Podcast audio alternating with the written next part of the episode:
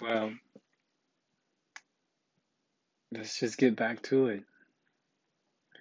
I arrived in New York City November 1st, 2008, two weeks before I started my new job with Starbucks. Charles had picked me up from the airport. I had two suitcases, my laptop, and a broken heart that I thought could never be put back together. I loaded the bags in the car and we drove off. He talked about many things. I could not hear a word he was saying. My mind was blank. I had lost a job. I had worked for 14, 15, maybe 16 years.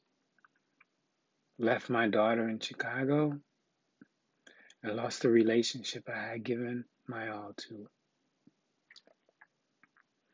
We drove to his house and unloaded the bags.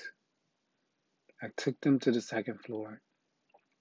Charles' partner was away at the Navy base and was returning home later that night. We talked of all that had happened my breakup from 12, the pain I was feeling, the loss of my job, and how much weight I had lost. This talk went on and on until I went to sleep. I got in the same bed I had shared with 12 during my visit in April. I thought of how we laid in that bed and we talked and the things we had done during our visit. I felt the loss so deep that night. I wondered what 12 was doing. Finally, I went to sleep only to dream of 12 and to find myself awakening early to get on the express bus to the city with Charles. This was going to take my mind off of 12, and it did. I could feel the excitement from the city under my feet as I walked down 34th Street to 454 and 5th to the office of Jay Z, where Charles' partner worked. However, we all took the train back to Faraway Rockaway. Going back into the house, it was dinner time. Charles could see that I had lost so much weight over this matter and would cook meals every night, yet I still did not eat. What I did was sit on the sofa. I read books to keep my mind off of 12. Nothing really worked. The weekend finally came, and it was time to go out and meet someone. And I would be able to get over 12 and live in New York City. Sad to say that day came June 17, 2009.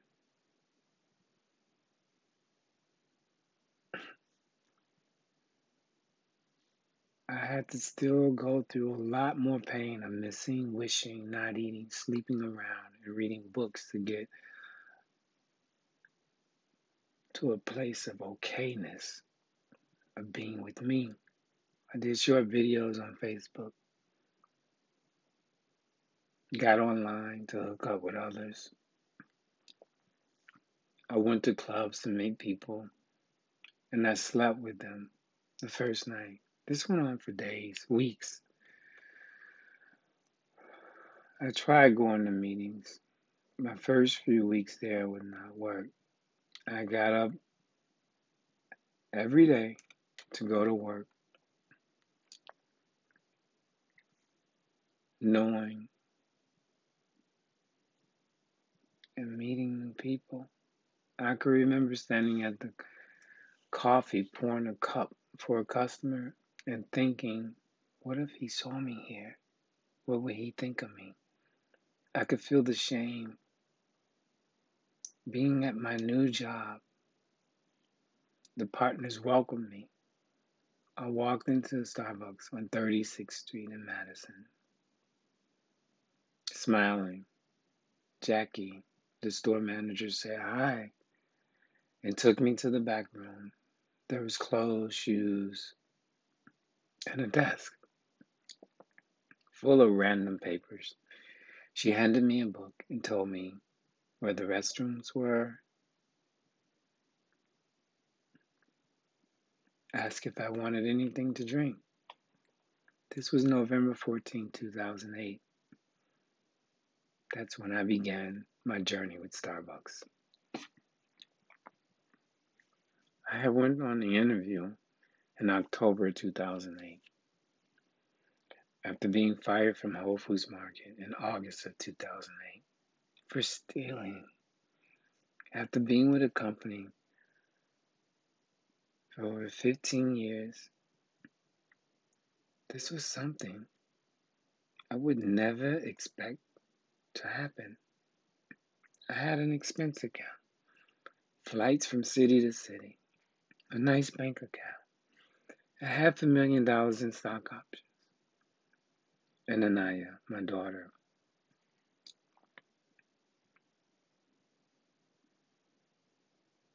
In spite of going through the breakup with 12, who cheated, left me for a young man who lived in Atlanta. I went to the interview in New York to get a job. At the same time, I was in the process of interviewing with a company in St. Louis. It was looking very promising. I turned it down out of fear. Starbucks made me an offer. I choose the big city.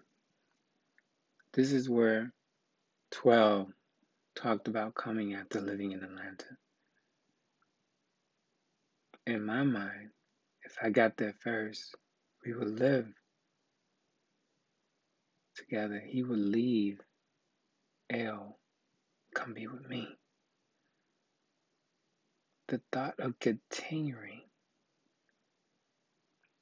my career with a company in St. Louis, my daughter, or my home I had brought I still wanted to be back with him. And this would bring him back after arriving November 1st. One had gone by. The partners at Starbucks had given me a birthday party after only being there one month.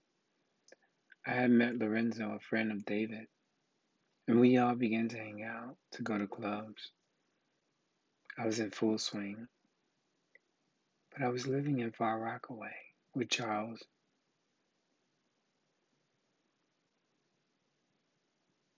The time had come for me to find my own place. Charles was out of a job. His partner was not happy with that. And attention was on. I would cook, Charles would clean around me. I would take a shower, shave. He would say things about the restroom being clean. So I stayed away as much as I could. He could see me getting better on the outside. We have little talk at the island in the kitchen about a man I met and who I should date. His partner would add a few comments from time to time. Leave Tony alone. He's been hurt. Charles, he needs to have fun. I would go off to my room and call a random man I had met after being out over the weekend. Or search online for a place to live after being on the job for a month. Javi, a young man I met in Chicago, who was there for business during November 2008's election. Obama was to be named the first African American president of the United States of America. Javid had come to New York with his friend to visit, and we had stayed in contact. He visited me, and we went to a Christmas party. I got to meet more of his friends. They lived in New York. Very fun night. Out with Jamaicans everywhere. Some holiday party. He took me home after the party to Far Rockaway. I brought him upstairs and he wanted sex. Put on a condom. Again, I fucked him.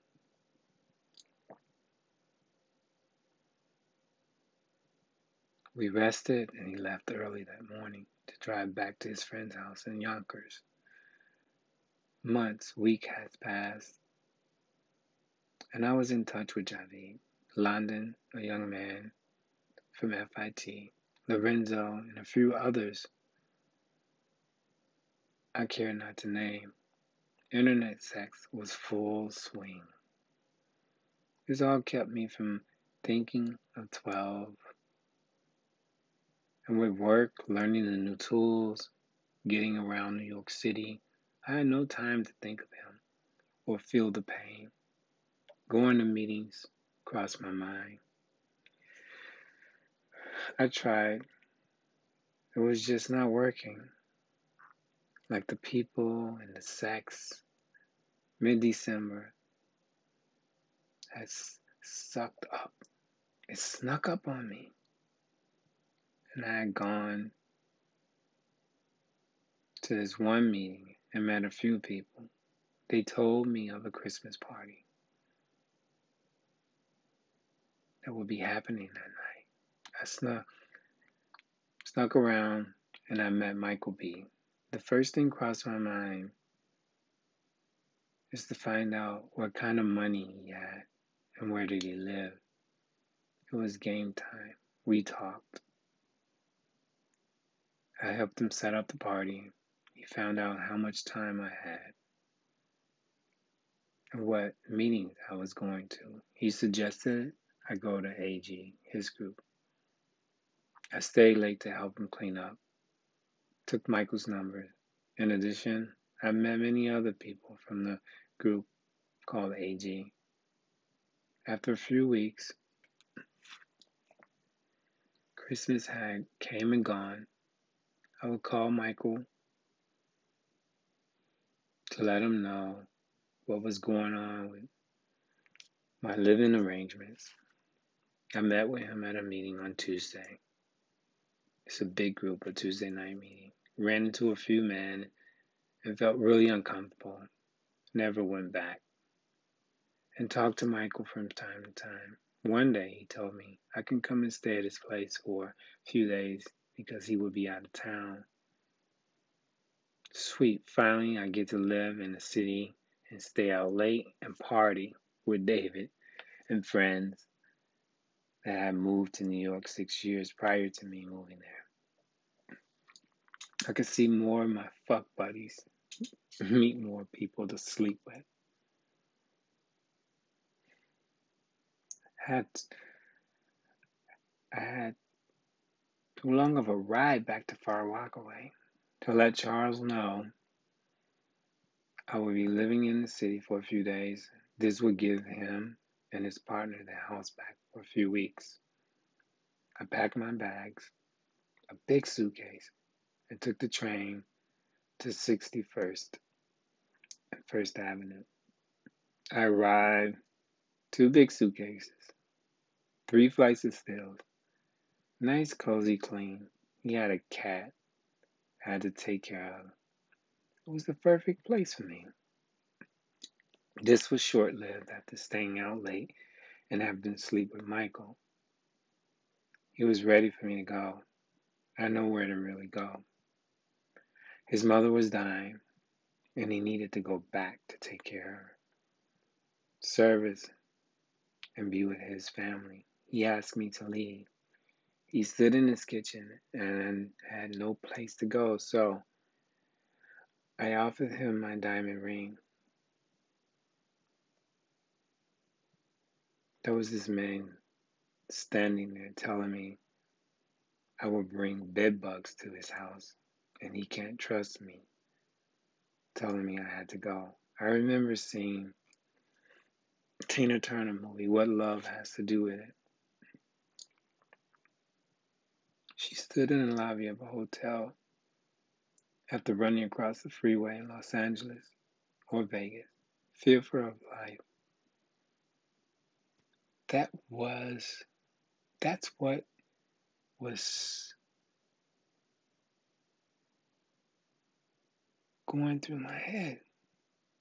Like her story, fearing her life, that's what was running through my head when he was asking me to leave. Depression and fear hit as if I, if it didn't,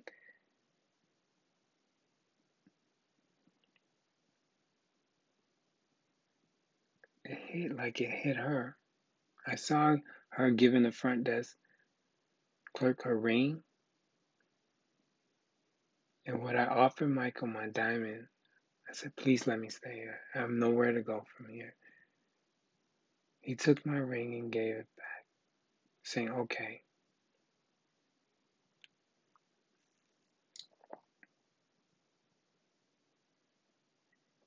I was relieved.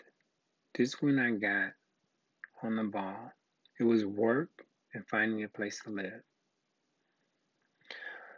Michael was away taking care of his family, and I was out having fun, working, looking for a place to live. By the end of January, I was moving into my place in Clinton Hill, Brooklyn.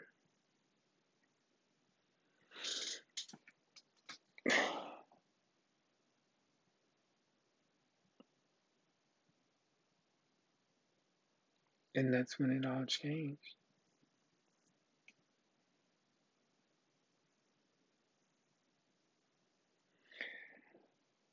By the end of January, I moved into my place in Clinton Hill, Brooklyn.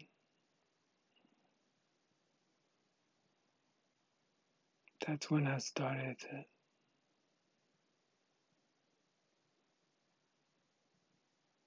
pray, meditate. I talked about that book. One day my soul opened up.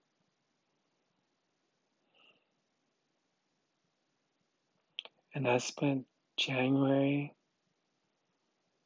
February, and March working on myself, going to meetings, having a steady place to stay.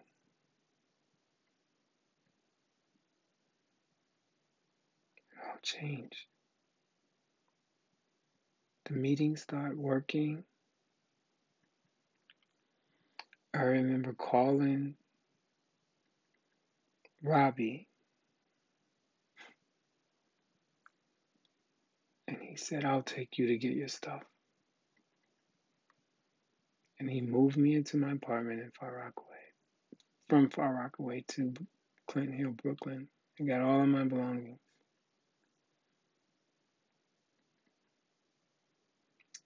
And I started to go to meetings.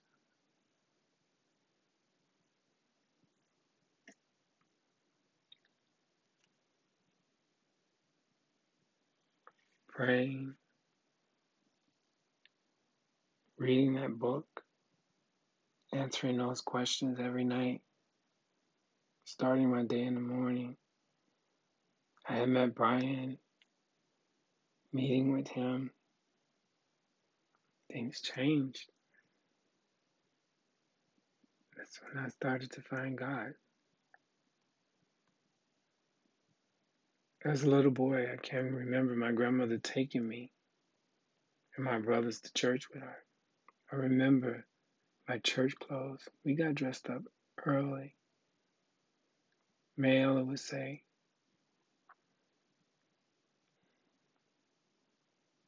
she would wake up and make a Sunday dinner, put it in the oven, or have one of my older kids make sure it got warmed up because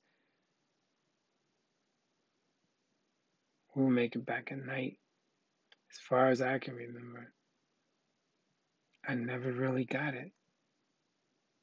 Never really got the God thing as a kid. But this day in New York City, something happened.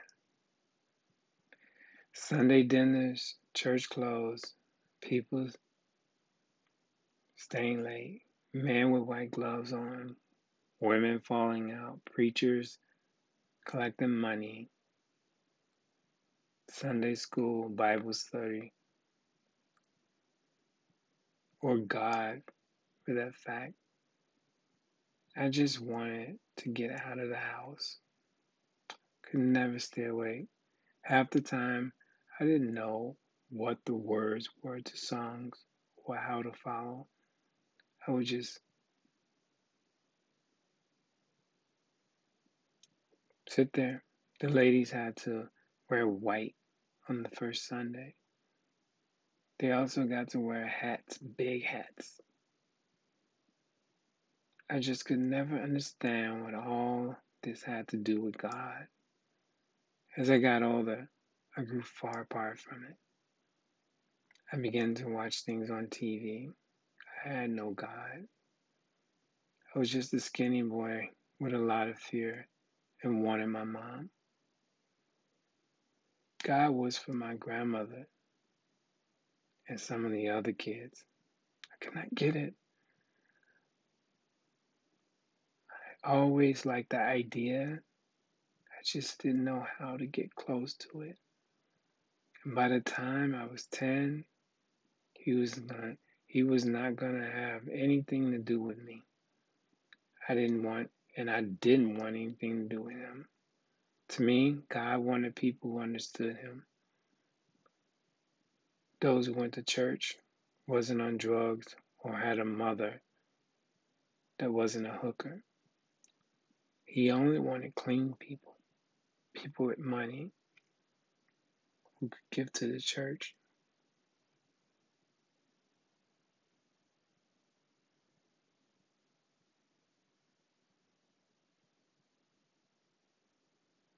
I started to like what my uncle would do to me. Therefore, I knew God was not going to be a part of my life. I could remember telling my mom, Grandma, I did not believe in God. So I could hurt her feelings. I believed, I just didn't know how to. We were sitting talking one day, and I said, Mother Nature grew these trees.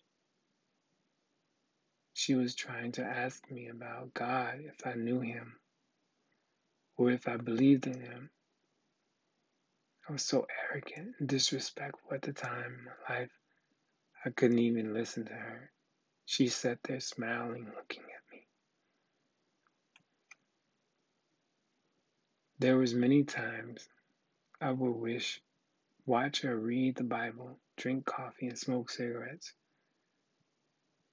There was also the times I would watch her sing songs, sit and pray, and be that person that God wanted her to be. Mela was quiet, loving, calm, warm, and helpful. And I lived in fear of what would happen to her daughters, Teresa, Passienne, Diane, Anita, Carolyn, Sharice and Patricia. And that fear came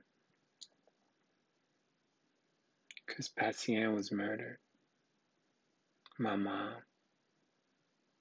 Diane, died. Carolyn was murdered. Sharice died. And Patricia died. Mayella, my grandmother, prayed for these girls Yet they gave her so much hell. I could remember them being disrespectful, unloving, abandoning her at times. My grandmother had a mental illness.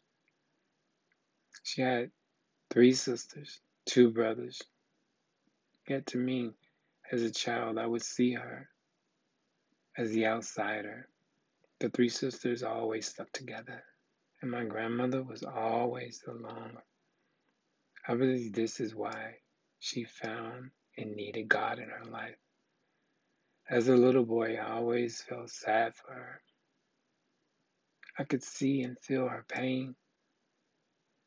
I never knew where the pain she had came from or why she was so sad at times. My grandmother would never let us see her sweat. She tried to hide her illness at times. Some point, we grew to accept it. Others used it to bring harm to us and the family. Her sisters had her locked up, saying she set their house on fire. To her,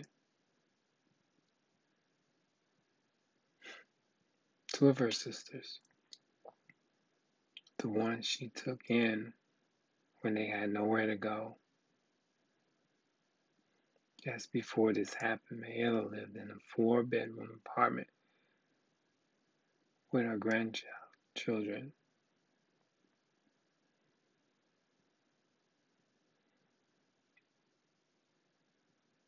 And two grandkids. Hattie had three, Martha had three. This is when I knew my grandmother had God. After they put her out, she still welcomed these women into her home.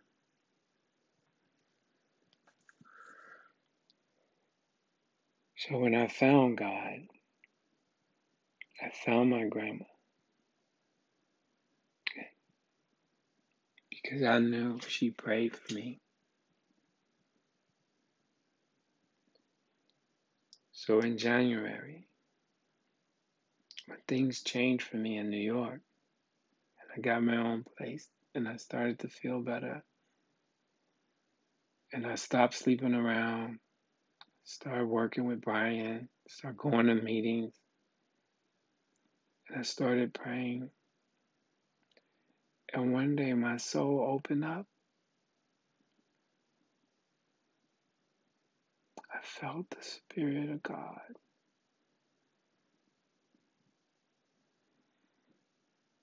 And I awakened one morning as the sun shined through the window. And the call came through. And it was 12. He said, Anthony, I need your help. I remember telling him to hold on. I asked God, what would want me to do?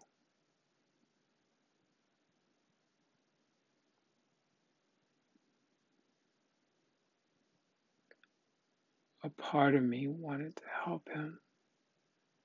A part of me didn't. But the book that I was reading, one day my soul opened up.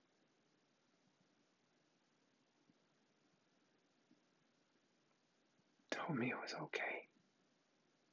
Because if I loved him the way I loved him,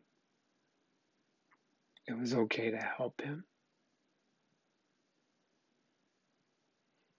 And I did. So I said, What do you need? He said, I need to be with you because I have nowhere to go. He put me out. And we had a fight, and I'm in jail, and all of these things. And I told him to pack his bags I'll buy him a plane ticket.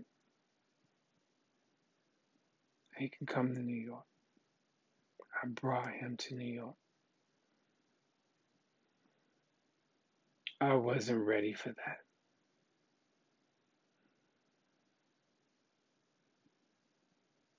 Because I thought I had enough God and I did enough work. And when he got there, started off really nice.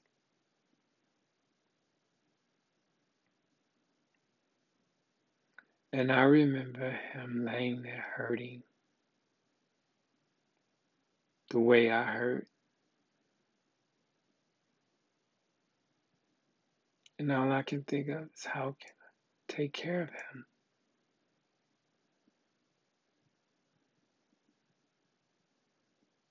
And I did. That's all God wanted me to do. But I crossed that line and I wanted more.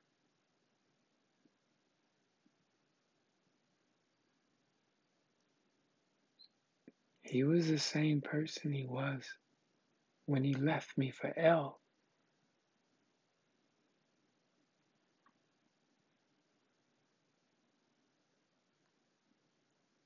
And there's that being blinded by that love. And I kept letting that rise like water. And I thought it was him that was making me feel okay. When in reality, it was him making me uncomfortable because God was doing something with me.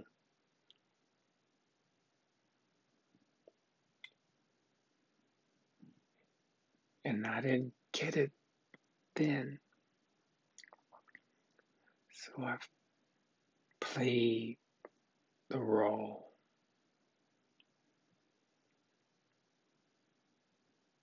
I played the role of being with him when he really wasn't with me still and didn't want to. He just needed relief.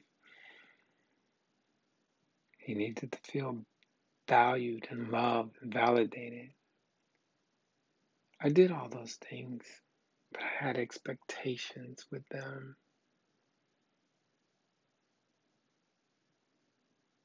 And I watched him feel better with the bank account, a credit card, a job, meeting my friends, dressing well, living in New York. Who wouldn't feel good? The energy comes from your feet to your crown and your head.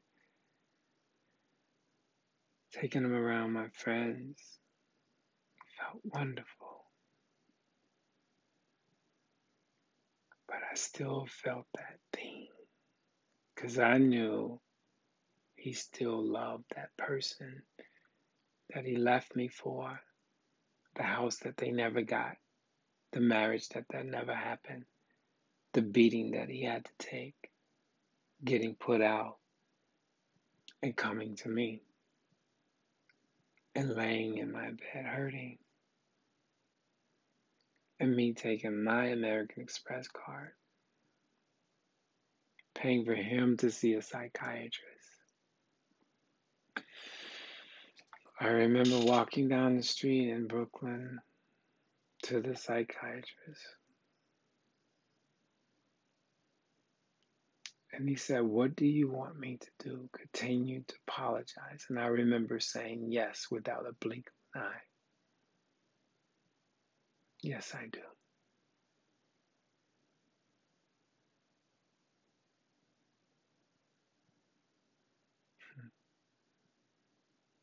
I wanted him to say, I'm sorry.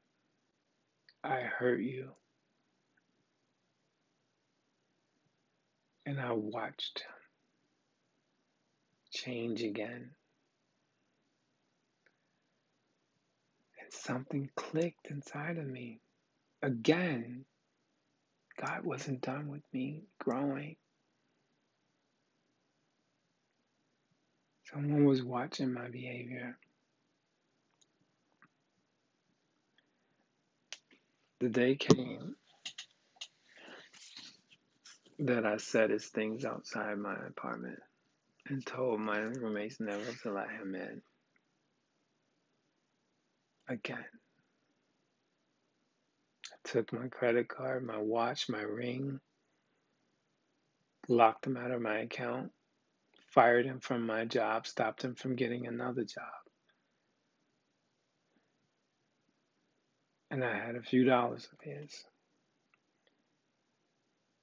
And I knew God went through with me because when I told Brian, he said, I will go with you to meet him so you can give him his money back. And when we sat in that coffee shop waiting for him to show up,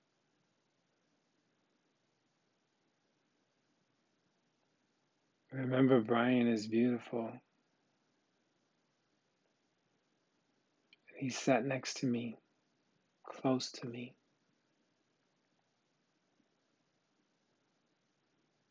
And 12 walked through that door and saw me sitting with Brian. And his head went back.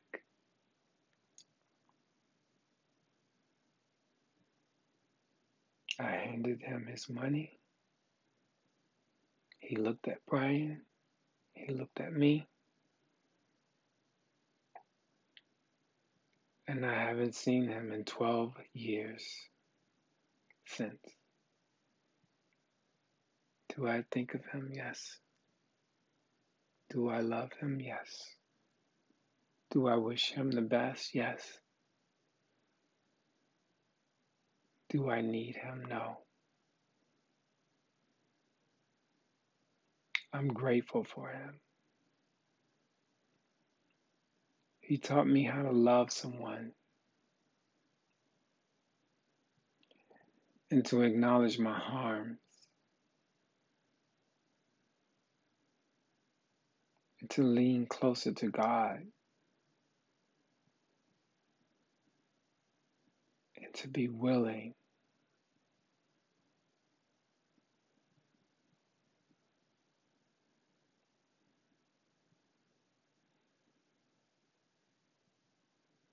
There's days that I miss him, but I don't need to be with him. Today I sit in my home, the same home that that journey started on.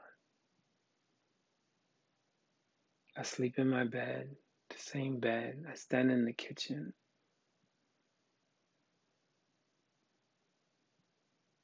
The same kitchen where he passionately kissed me.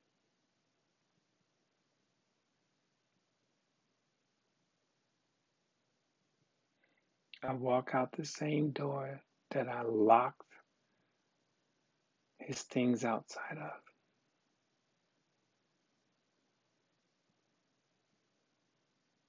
And I don't regret it. And if I was to see him today, I will remind him how much I love him. And I would thank him for coming into my life.